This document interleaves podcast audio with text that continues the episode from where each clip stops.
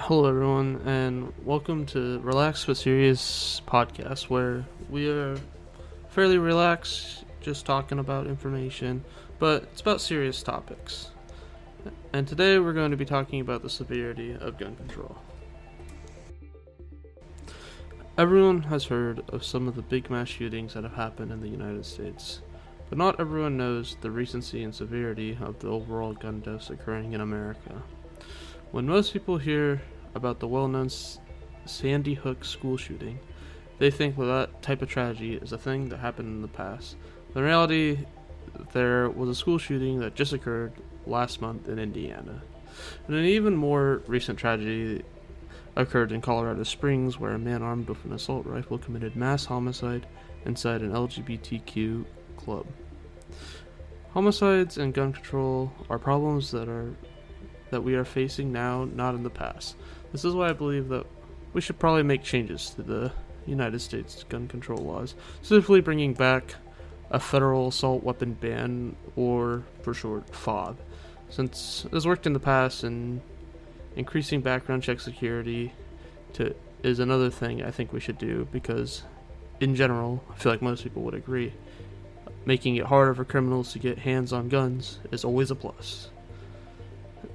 But uh, and although I do believe that we should ban federal assault weapons, uh, I think allowing innocent civilians to have access to handguns for their own protection is a good idea. To start off our conversation about gun control, I have pulled three statistics from some sources that I'd like to read off as I feel like it proves slash emphasizes that gun control is a really big and current problem, and it's only getting worse. Uh, the first one I have is more Americans died of gun related injuries in 2022 than in any other year on record, according to recently published statistics from the Centers for Disease Control and Prevention, or the CDC. That included a record number of gun murders as well as a record number of gun suicides. The second quote or statistic I have is that the 45,222 total gun deaths in 2020 were by far the most on record, representing a 14% increase from the year before and a 25% increase from five years earlier, and a 43% increase from a decade prior. Then the third and final quote slash statistic I want to read off to get us started is that in 2022, firearm related injuries were among the five leading causes of death for people ages 1 to 44 in the United States. And some groups have higher rates of firearm injuries than others.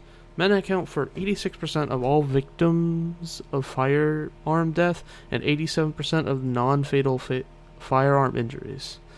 Rates of firearm violence also vary by age and race slash ethnicity. Firearm homicide rates are the highest among teens and young adults from ages 15 to 34, and among black or African American or American Indian or Alaska Native and Hispanic or Latino populations.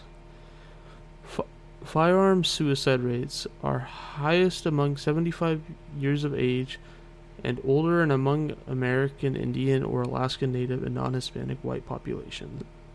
So, yeah, after reading off and listening to these quotes and statistics, it is very clear that there is a problem that is going on right now in the United States that we need to address. Earlier, I brought up that they should probably bring back a fob because it's worked in the past. And what I mean by this, or what I'm referencing, is that in 1994, uh, the current president at the time, Bill Clinton, implemented the Violent Crime Control and Law Enforcement Act of 1994.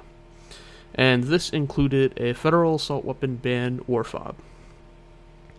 And uh, in a recent journal that I have read called Impact of Firearms Surveillance on Gun Control Policy Regression Discontinuity Analysis, which is a scholarly journal uh, they collect data from that fob that Bill Clinton enforced in 1994 and showed that there was massive benefits of it being 11 prevented public mass shootings. And also the journal said that if this were to continue, it could have prevented more public mass shootings that killed hundreds of people and injured over a thousand citizens, which this is a pretty significant amount of people who were saved by having an active fob, and there could have been an even significant more amount of people who were saved if it was still intact today. On top of this data, there are 54 recorded mass shootings that involved mostly semi automatic rifles, where if the shooters had a handgun instead, could have massively reduced tragedies that occurred during that shooting. Because overall, the main difference between an assault rifle and a handgun is that one is meant to harm multiple people and one is not.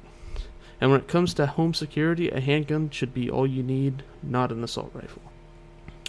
Then, moving on to why I think the United States should implement stronger required background checks, because before all I said is it's just better to have more security to prevent criminals from getting their hands on it, is because right now our gun security and background checks are really, really not effective. And one example of this could be seen in like Marysville, Washington, where a 15 year old student told five other students to come to the, the cafeteria, where he ended up open firing and killed four of them. The student who shot the others got the gun from his father, which most of the time is not a gun law fault, but his father, Raymond Lee Fryberg Jr., should have never been able to actually have this gun that his child murdered the four students with, because Fryberg had a criminal record before purchasing the gun. And this all happened because of just a small recording error that ended up enabling Fryberg's son to kill four innocent students who could still be here today. S- small issues costing people's lives should not be what's happening in current day America, which is why we need to strengthen the background check system. And another thing is that that background checks are very weak because people can just avoid them. They're not actually f- completely forced commonly. And what I mean by this is there's many loopholes that exist, such as the gun show loophole, which is basically people can buy guns from private sellers at a gun show, for instance, and they don't have to do a background check because of it. But this was a thing of the past mainly because the gun show loophole was the most relevant one and has been properly addressed and is a lot less of a problem today than it used to be. But that being said, there is many other loopholes that exist and you can even see that the president right now, Biden, is trying to actively attack these loopholes, at least a lot of them, because they are a big problem, and the only thing that makes uh, not effective background checks be less effective is if you don't have to take the background checks in the first place. So, yeah. And uh, this all being said, I don't think that all guns should be banned. Because even though handguns are also lethal and can be dangerous to citizens. They are very necessary for American citizens to use as self protection.